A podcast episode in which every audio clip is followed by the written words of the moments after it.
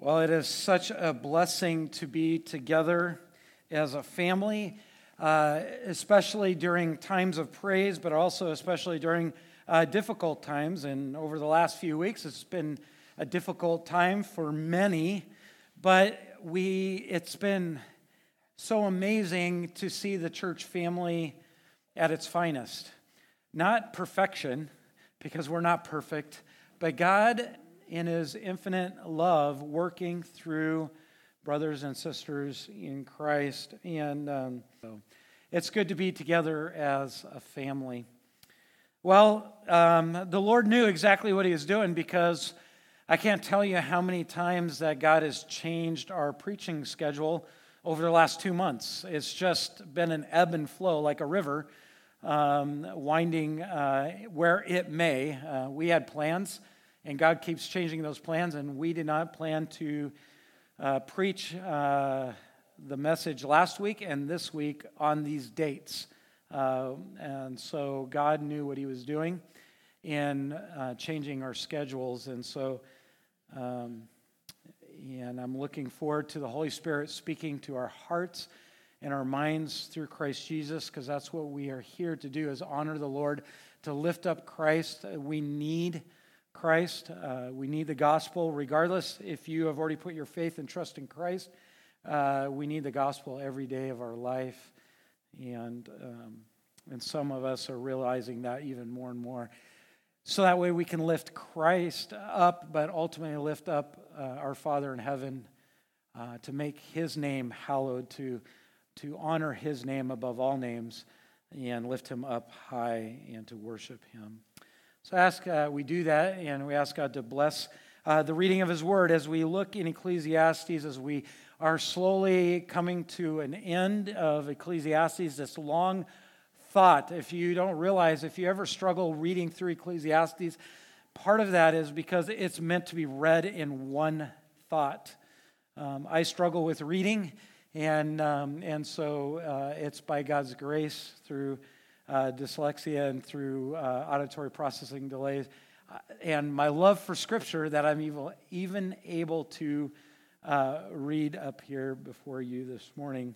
As my second grade teacher said, I would never read in public. What does she know? Uh, she didn't know that I, that I would just choose to serve a great God who has other plans with my life. So I love the Lord and the way He works in our lives. Church family is so precious.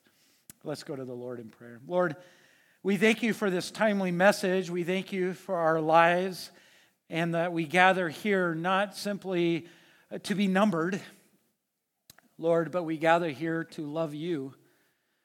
And Lord, may that be our greatest desire in our heart that we would love you so we could love each other. Just thank you for the privilege to read these words of life.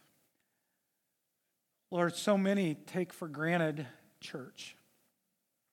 They see church as a building, as a place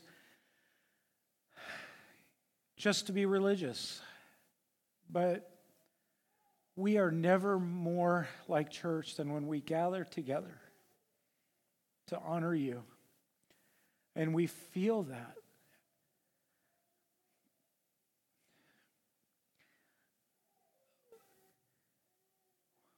Lord, I just humbly ask that you would speak through these short words this morning. Give us your grace, your mercy. Bring healing to those that desperately need it, whether it's healing in our spirit or in our body.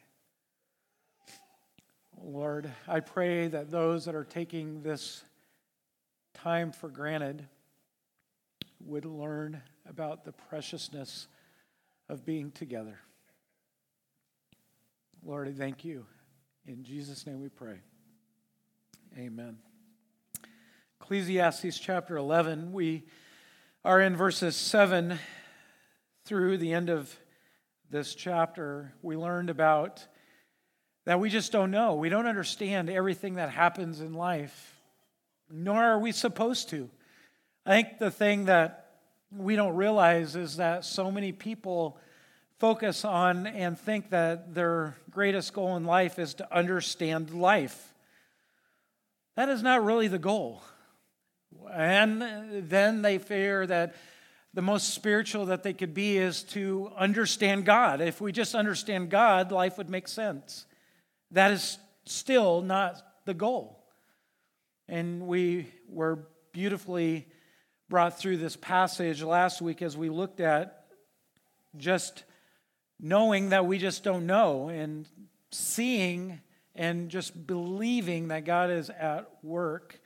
I had asked uh, months ago to, that Rob would preach that um, because I said, well, if you don't preach this, I, I lobbed up a softball for him because he wrote a book, if you didn't know, it's in the library, on seeing the invisible and how that we see God working even when we don't know what's going on. And, and I said, either you preach this or I will just quote your book the whole time. so he's like, no, no, these are amazing. I want to preach this. So so that was the, the plan, and not knowing how God would be directing uh, the life of our church. And it's beautiful to see how God works. So we, that's what we started with last week, and we continue that context and that same theme that it's not for us to always know, but what does God want for us in our life? And so he gets to verse 7, and listen to God's word. In verse 7, he says, Light is sweet, and it is pleasant for the eyes to see the sun. So if a person lives many years, let him rejoice in them all. But let him remember that the days of darkness will be many. All that comes is vanity. Rejoice, O young man, in your youth, and let your heart cheer you in the days of your youth. Walk in the ways of your heart and the sight of your eyes, but know that for all these things, God will bring you into judgment. Remove vexation from your heart and put away pain from your body, for youth and the dawn of life are vanity.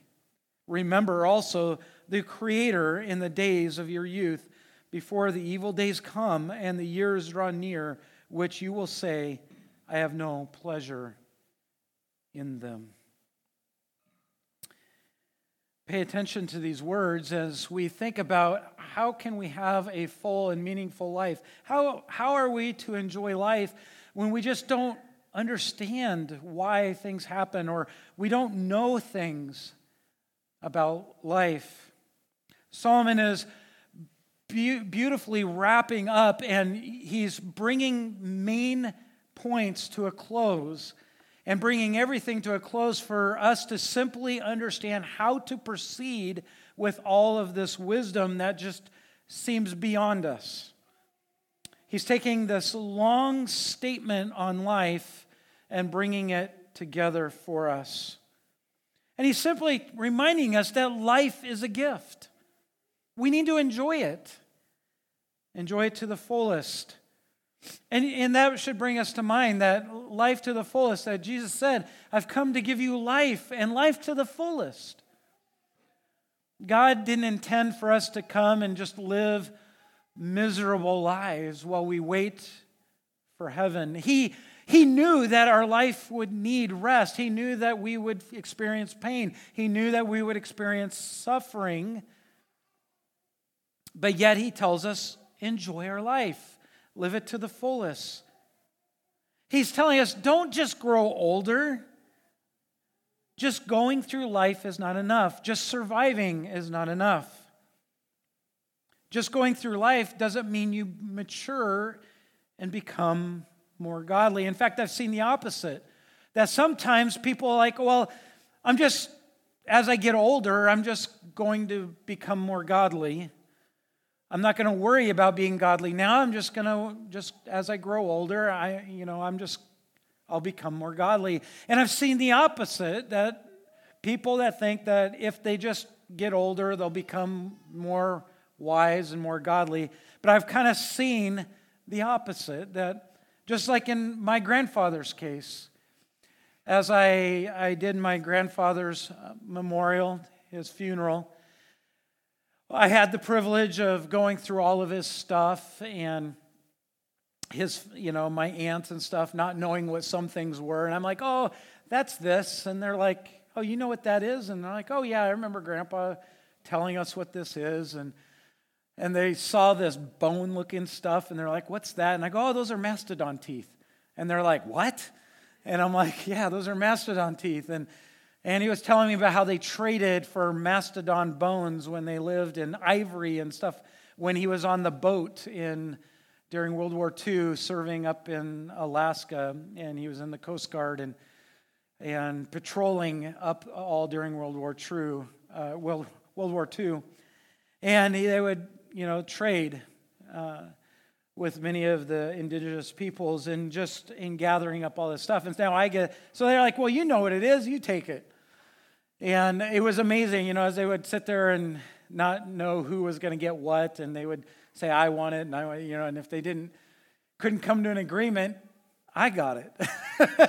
so, uh, and so it was it was fun going through that process, and through and in that process, I got a lot of paperwork, and I saw my grandfather's stuff, and that he went through Sunday school, and and he was given a Bible, and he was baptized, and brought into the church. And then, but I was like, but that's not the grandfather I knew.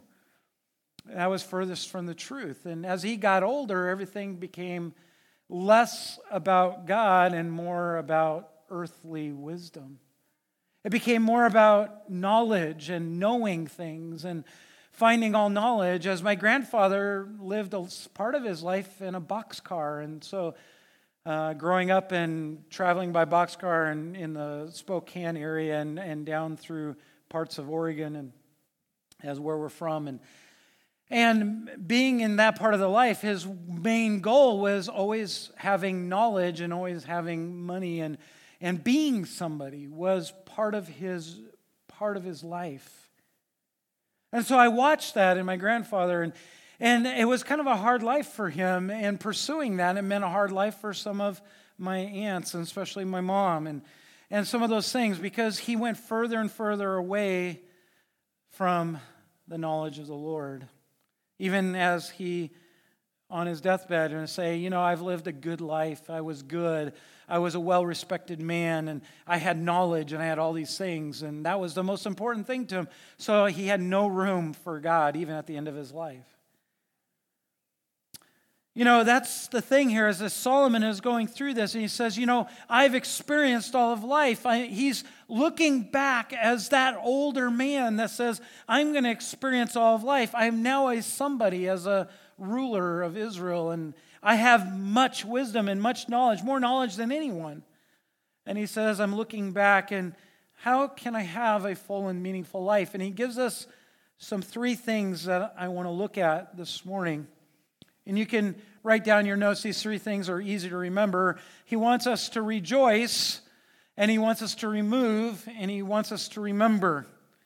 And that's basically this, the simple aspect of this morning in verses 7 through uh, chapter 12, and that is he wants us to rejoice in the gift of life. God gave us life not only just our just basically he gave us our physical life, but then He gave us knowledge of Him to live with Him, to have a new birth, to be saved from our sins, to have that life as well. He gave us two lives, but He gave us our life to rejoice, to be glad. He says in verse 7 that life is sweet and it is pleasant for eyes to see the sun. Sounds a little bit like Raul, doesn't it? Because look, if you go down, I have to laugh, otherwise I'll probably start crying again. So, so I'm going to pick on Raul. and he goes on and he says, before the dark days come, right? It's just, it sounds just like Raul. He goes, go out and enjoy the sun because he knows the darkness is coming, right? Yeah. Light is sweet and it is pleasant to the eyes to see the sun, unless you look directly into it, right? Don't do that. But yeah, oh, it's so bright and it's so cheery. And basically, in these t- three verses, and the fact that he's talking about light and darkness, It's a Hebrewism. It's the Hebrew form of when they say light and darkness, they're referring to metaphorically to life and death, life and hardship, life and extreme suffering. As he talks about it, if you look at verses 1 through 8 in chapter 12, you'll notice he explains all these metaphors about growing old. You know, growing old is for the birds, and, and if you are weak, don't grow old. growing old is for the strong. I've learned that uh, at a younger age than I desired to be stronger than my body really is. But to rejoice. He says here, in verse 8 So if a person lives many years, let him rejoice in them all, in all the years. Rejoice means simply to be glad, to take delight in the years that God gives you. Do you sit and ponder the life that God has given you? Or do you ponder all the things that are happening to you? It's very easy to get in that rut. Do you get in this rut of, I want to know everything about life? I want to make sense of what's been going on the last, you know, five years. Do I, you know, and as, you know, the reality is, is as we live our life, it's hard to make sense of it. But God simply says this rejoice in this gift of life, be glad. It's, it's a beautiful thing. Psalm 118, verse 24, he reminds us of this daily thing that we should do this daily attitude that God wants us to have. He says, This is the day which the Lord has made. Let us rejoice and be glad in it. Right? It's a song that we've, we've sung before. Right? It's a great reminder that this is the day that God has given. Let us rejoice. Let us be glad. What a joy it is to anticipate each new day and to accept it that is an amazing gift that God has given. That's what Solomon is reminding us as we think about all of the things that we've covered in Ecclesiastes that all of life is vanity. It's like chasing after the wind, playing tag with the wind. You just can't tag the wind. It tags you, though, right? Have you ever been out in the wind and tried to set anything up? It doesn't work. Uh, you don't wait and try to set something up in the wind. Uh, but you just, it's vanity. It doesn't work. It's going to blow you away or blow the things away in life. Trust God. Love on the Lord. Rejoice in the, each moment that He has given you. I'll, I'll never forget the first time I moved to Alaska. As we were there in the summertime, or the, the end of summer, and, and darkness set in and I'm like, I remembered it was just the oddest thing waking up to pitch black dark and going to school, walking to school in the dark. Um, you know, those were back in the days. I remember, you know, I think the first day of school, my mom dropped me off at school, and then I didn't go home from school. I walked home with a brand new friend I made. I was very outgoing from the very first day I stepped foot on this earth. And I, I, true story, I didn't go home. I went home with a friend. My mom panicked, didn't know where I was. It's amazing that I survived, and it's amazing that my mom's still alive. She didn't have a heart attack, all the things I put her through. But we walked to school in first grade in the dark, and guess what? At lunchtime, we had recess, and it was a little bit light. It was like twilight. And we then would walk home in pitch black dark. You know, we were head to toe, everything was reflectors, right? So you could be seen even though there was no light. Um, it was funny. It was like we were more worried about the reflectors on our clothes than we were about staying warm. It was more important to be seen than to be warm. You know, it's amazing as we think about this statement light is sweet and it is pleasant. I just, I remember all those months, and there's some parts of Alaska at the top where they would go through four months of complete darkness. And when the light came, there was this grand celebration. It's like, woohoo, the light! And it was like, now we only have so much time to get ready for the darkness. And then everything, it was crazy. Every, I learned from living in Alaska, it was like once the light came, it was like, and breakup happened, and the, the, the, the rivers of ice flowed, and, and the mud came, and then all that went away, and the light came. You only had so much time. It was our time of rejoicing, and we prepared for the darkness to come again. And I think of that as, as we look at Ecclesiastes, and, and is saying, Stop and rejoice in the light that God has given you. Because darkness will come. The end of life happens. But our life just begins with Christ, through Christ, with God. And he's saying, rejoice. Enjoy every moment, each and every moment. It's a gift that we should enjoy. Wake up and appreciate it, Solomon is saying. You know, just like we did when we saw the light after the long, long winter months. That was the hardest thing, by the way, is telling my mom, it's not time to go to bed, right? Midnight, I'm arguing with my mom, just like my kids even argue now. It's not time to go to sleep, it's still light outside, right?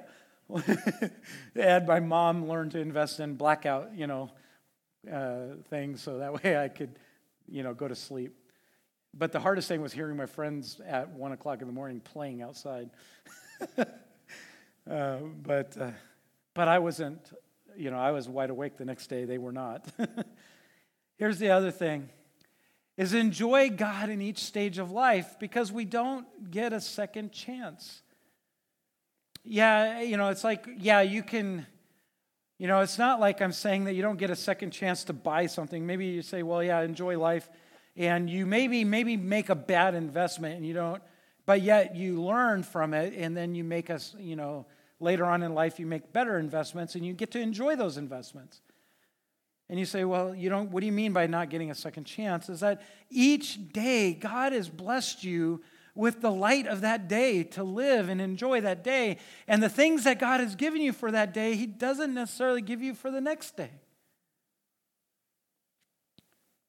And he's basically in verse 8, he says, Remember that the days of darkness will be many.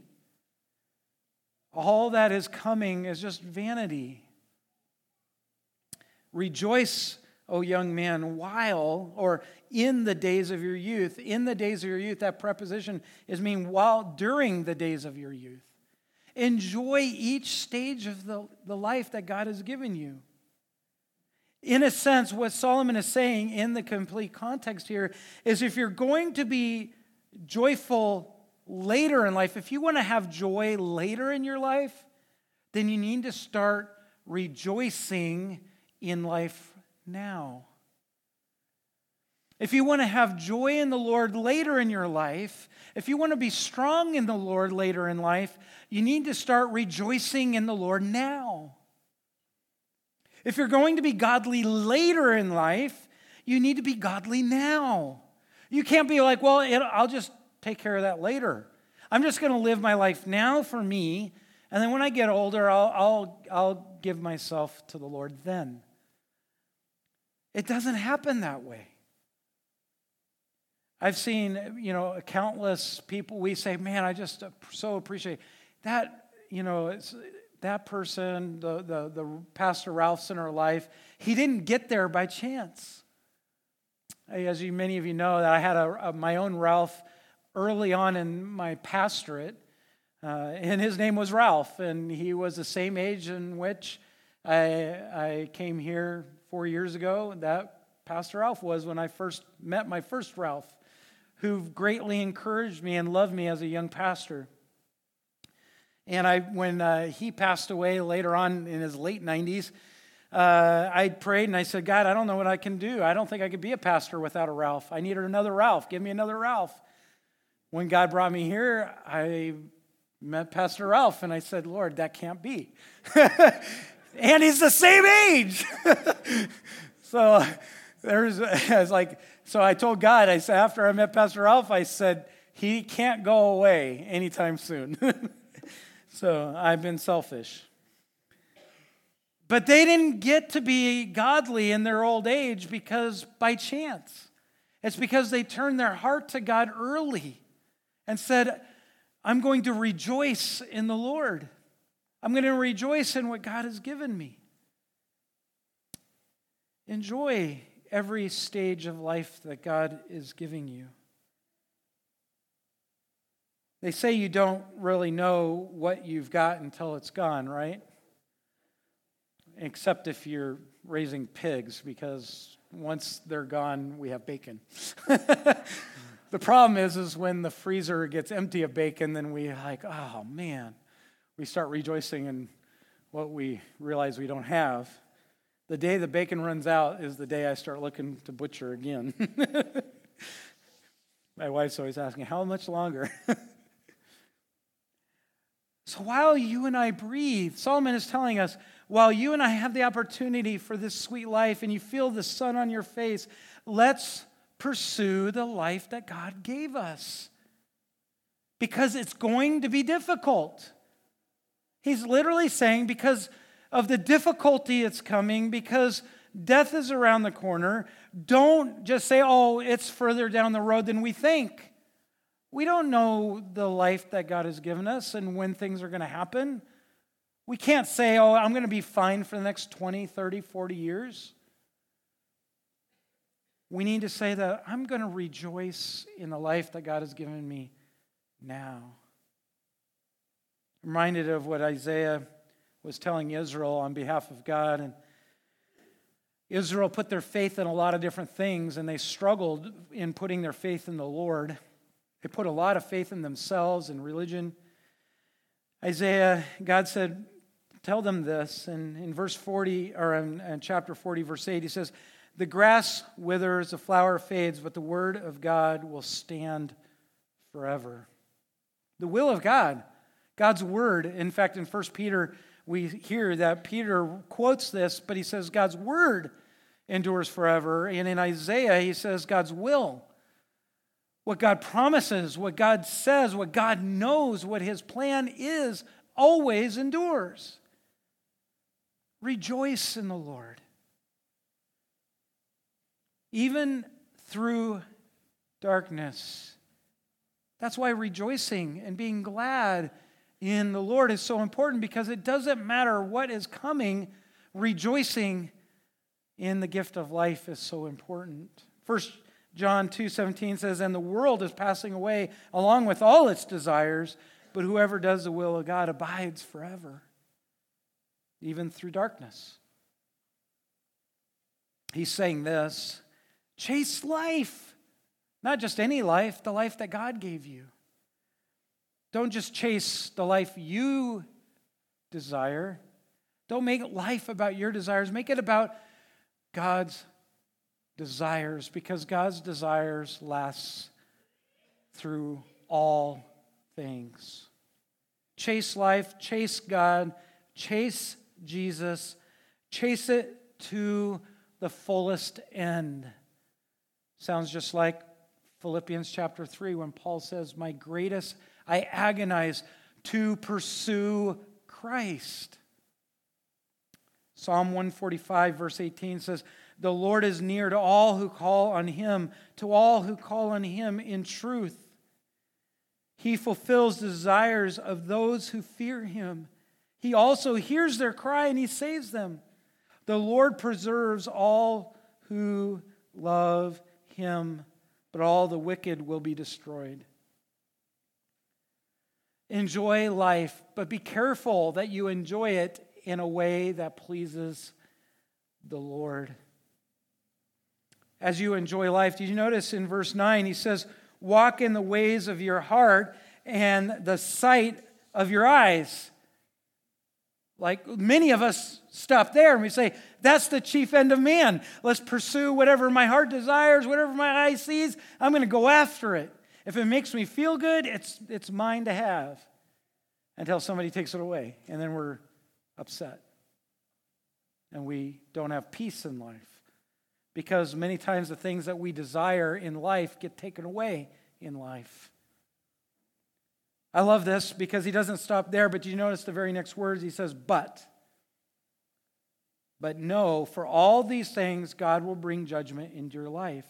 What is he simply saying? And then he's this God says, rejoice in your life, enjoy the life that He's given you, but remember this be careful to enjoy it in a way that pleases God. It's not enjoying it to please you, it's enjoying it to please the Lord, because you're going to give an account for it one day. Hebrews chapter 9, verse 27, it says, And just as it is appointed for man to die once, and then after that comes judgment. We're going to be called to judge the life that we lived with what God has given us. I'm reminded of 1 Corinthians 4, verses 1 through 5. It's a beautiful, telling thing.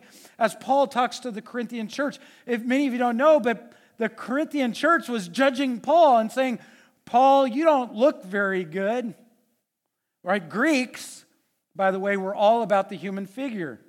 Just go look at all the statues, you figure that out, right? He's all about the human figure, worshiping the human figure. And they're like, Paul, you're very unassuming. You're not much to look at. And the rest of us are like, phew, yeah, good. I don't have to live up to the Greek standard. I can live up to Paul's standard. But here, yeah, I don't look very good. And then they said, and you don't sound very good. You don't give very eloquent speeches, right? And the rest of us say, phew, you mean I don't have to sound good either? To right. It's about the Lord. Listen to what Paul says to the church and what God is saying to us even now. He says, This is how you should regard us as servants of Christ and stewards of the mysteries of God. We're a steward of God's mystery, the gospel, our lives, being united together with Him. Verse 2 Moreover, it is required that a steward that they be found faithful. We are God's stewards of the life that he's given us. Verse 3 But with me, it's a very small thing that I should be judged by you or by any human court. In fact, I don't even judge myself. For I am not aware of anything against myself, but I am not thereby acquitted. Just because I don't know that I of something that I should be judged by doesn't mean that he says I'm perfect or I should be acquitted of everything in life. But listen verse 4. It says, For I am not aware, or uh, the end of verse 4 says, It is the Lord who judges me. It's the Lord who knows all things, even the things I don't know that I should be judged about. Verse 5 Therefore, do not pronounce judgment before the time. You know, sometimes we get too quick and we say, you know, I'm a really good person. I'm so good, look at me, right? Pride comes before a fall. How many times he said, Look what I can do, only to fall and make a huge mistake, right? I can't tell you how many times that I've got excited about something that I learned that I could do only to fail at it. Right? But he says, don't judge, pronounce judgment before the time. God knows all things. He says, before, don't do this before the Lord comes. Because, or because of, it says, who will bring to light the things now hidden in darkness and will disclose the purpose of the heart. He knows every single one of our hearts. He knows the purpose of why we do things. He knows that sometimes we do good things not to love the Lord or to love other people, but because we want to be loved. Right? Sometimes we simply do things for our own benefit. He will disclose the purpose of the heart. Then each one will receive his condemnation from the Lord. Eventually, God will judge us and he will, he will expose the things that we have kept hidden. And He will either give us things that we will then turn back and glorify Him.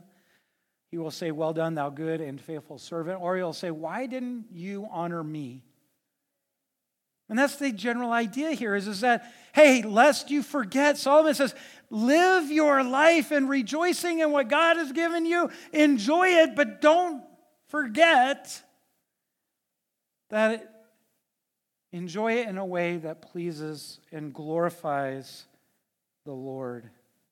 2 Corinthians 5 8, he says, Yes, we are of good courage, and we'd rather be away from the body and be at home with the Lord. I think Paul is realizing in his infirmities it's much easier just to be with the Lord than to keep living with our infirmities.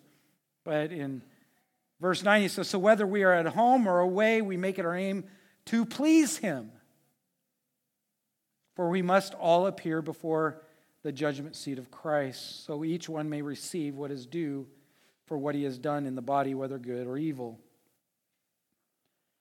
Do you realize God richly, 1 Timothy 6:17 says, God richly gives us all things to enjoy.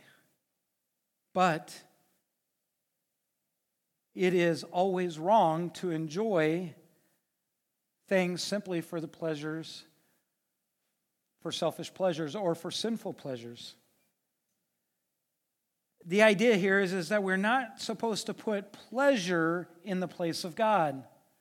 Let me say it this way we are supposed to use the life that God gave us to rejoice so we can please God or glorify God. We make it our aim to please Him. God's will that endures forever equals our pleasure. That's the idea.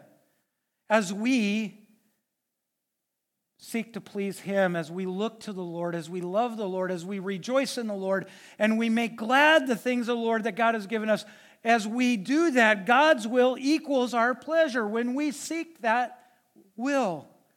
When we love the Lord our God with all our heart, soul, and mind, He provides richly our blessings in our life. He provides us all good things. All good things doesn't mean riches in this world, it means peace and joy, contentment. But seeking pleasure does not equal God's will. Do you understand? Simply inverting our desires and what we rejoice in oftentimes leads to heartache. Rejoice in God's gift. That's what we are supposed to do, not for our own pleasure, but for God's glory. And He provides richly everything that we need when we need it. The second thing we see is in verse 10. And he says simply this remove vexation from your heart. And that's the idea here is, is that rejoice in this life but also remove any annoyances from your life. You're like, I'm trying, but COVID won't go away. That was my solely COVID joke for today. but remove vexation, remove annoyances from your life. Right? Vexation in the ESV and, and a couple of the other translations, but remove annoyances, and it's not talking, you know, wives don't elbow your husbands. And heaven forbid, husbands, you elbow your wife. You know, that's called justifiable homicide, right? so, so here's the thing. What, he, what in the world is he saying? He said, if we're going to enjoy life, remove these vexations, these annoyances. Vexation literally means grief that turns to anger because of circumstances. What is he talking about?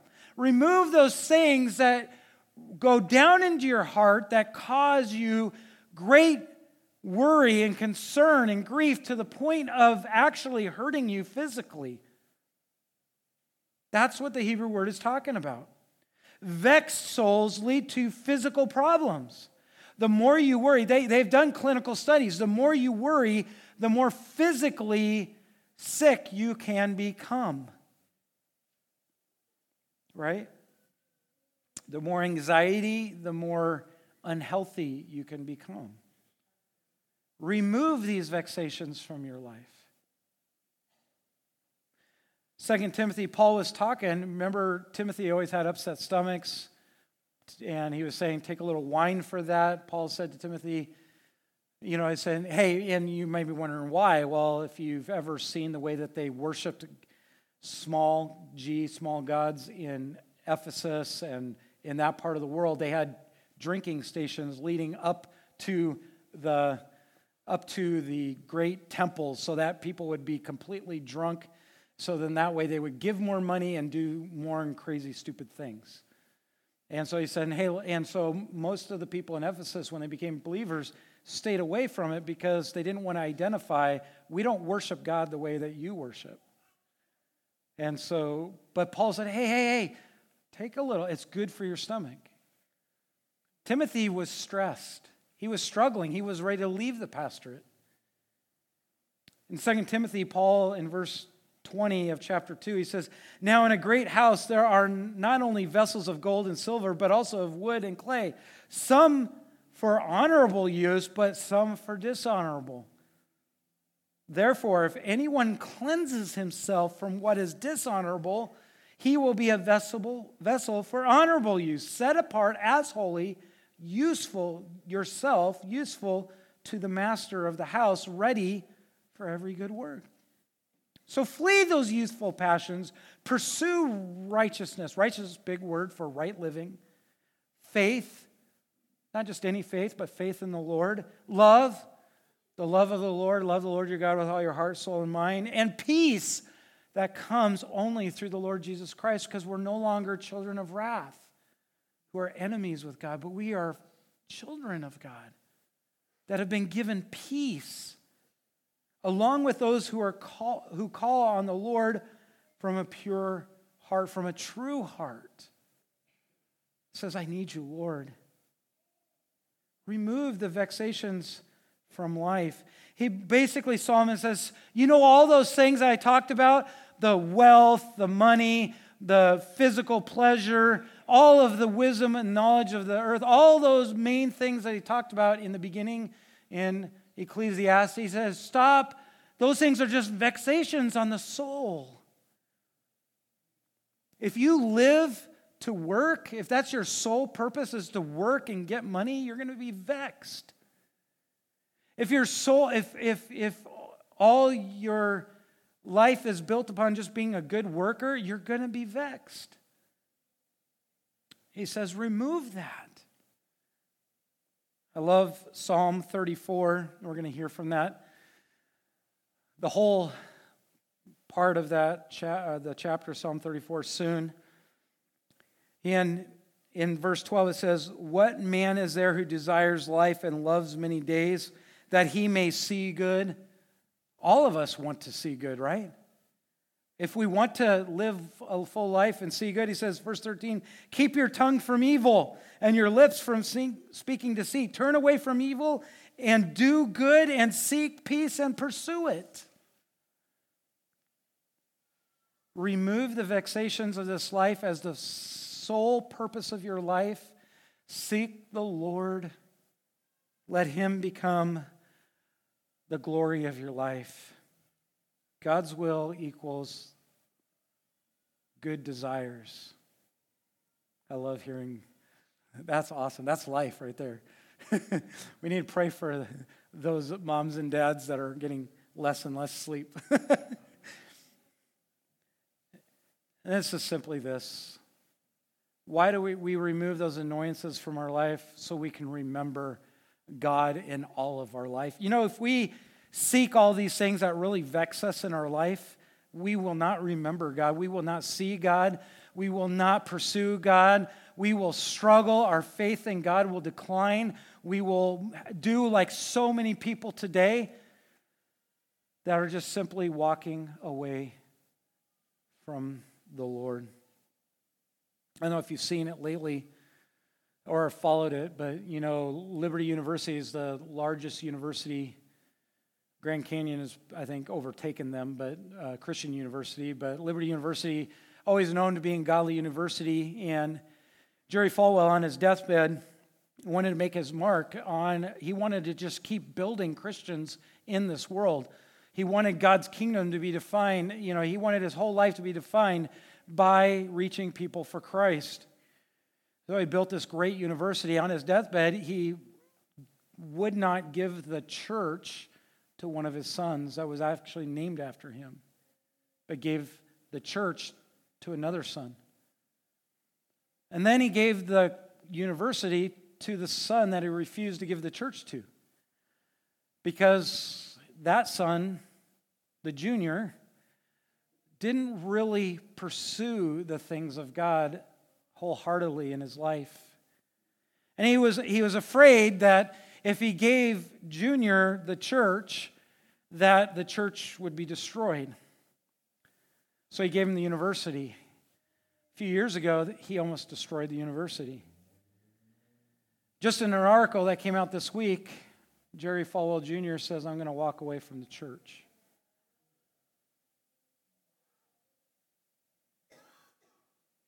I don't agree that the, in the church anymore.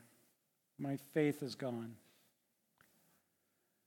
In a crazy, stunning events, this one man that built the, one of the greatest, the biggest Christian universities that we know of today, and is now seeing one of his sons just walk away from the Lord.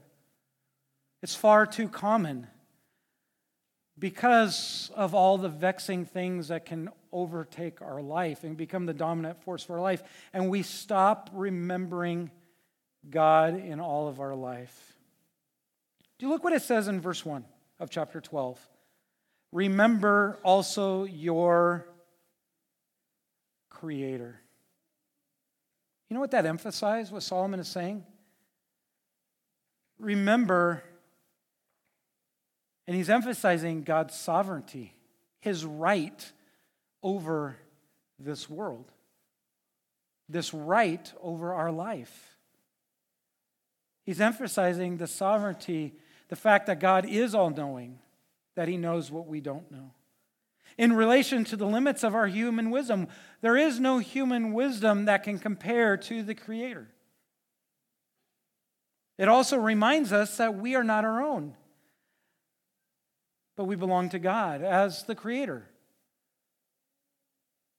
As the property does not tell the Creator what to do, but the Creator tells the property how they ought to live their life. Can you imagine our vehicles telling us how they want to run? And they just run based on how we drive them, right? Some vehicles last longer than others. but and where we drive them, how we drive them and where we drive them. right?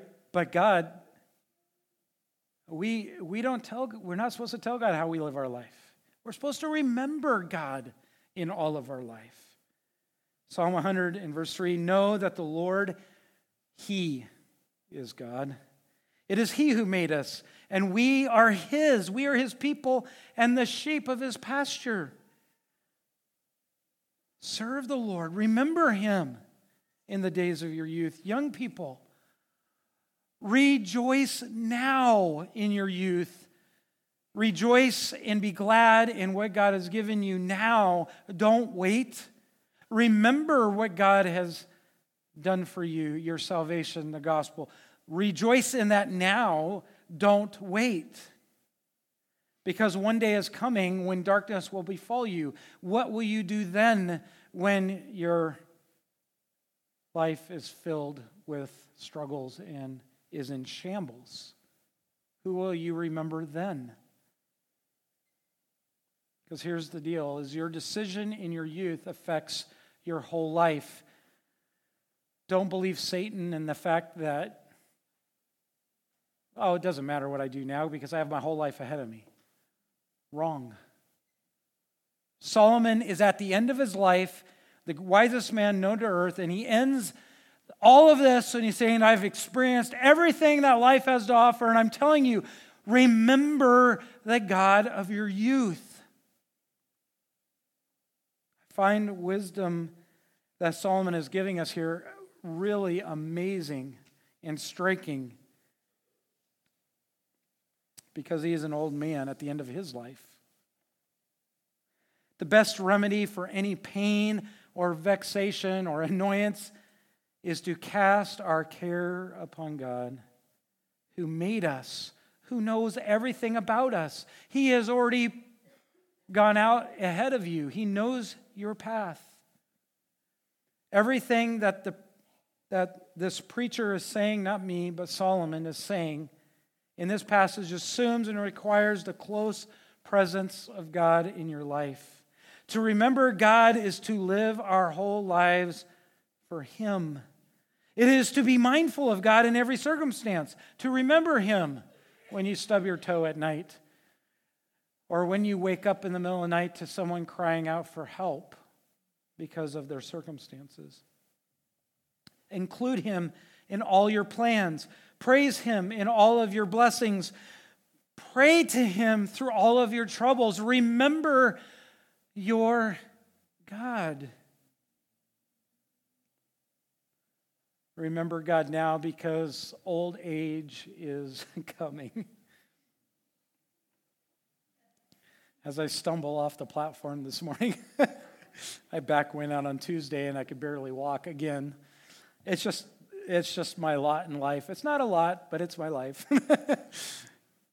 right? If she, I just need a wheelchair ramp soon, so it'll be fine.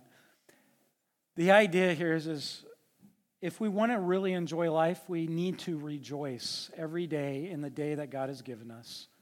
Remove these vexations that we think are everything to us. They're just annoyances, they're like mosquitoes and we need to remember God in every aspect of our life. I want to leave you with just a few verses here. No comments, just listen to these words of God. Psalm 84 For the Lord God is a sun and shield. The Lord bestows favor and honor. No good thing does he withhold from those who walk uprightly. O Lord of hosts, blessed is the one who trusts in you. Remember God. Romans 15 13. May the God of hope fill you with all joy. He's basically telling us, yeah, I said I wouldn't comment, but sorry. He's telling us to rejoice, to fill it with joy, rejoicing in Him. Fill you with all joy and peace in believing, so that by the power of the Holy Spirit you may abound in full hope. Romans 12 12, remember God now.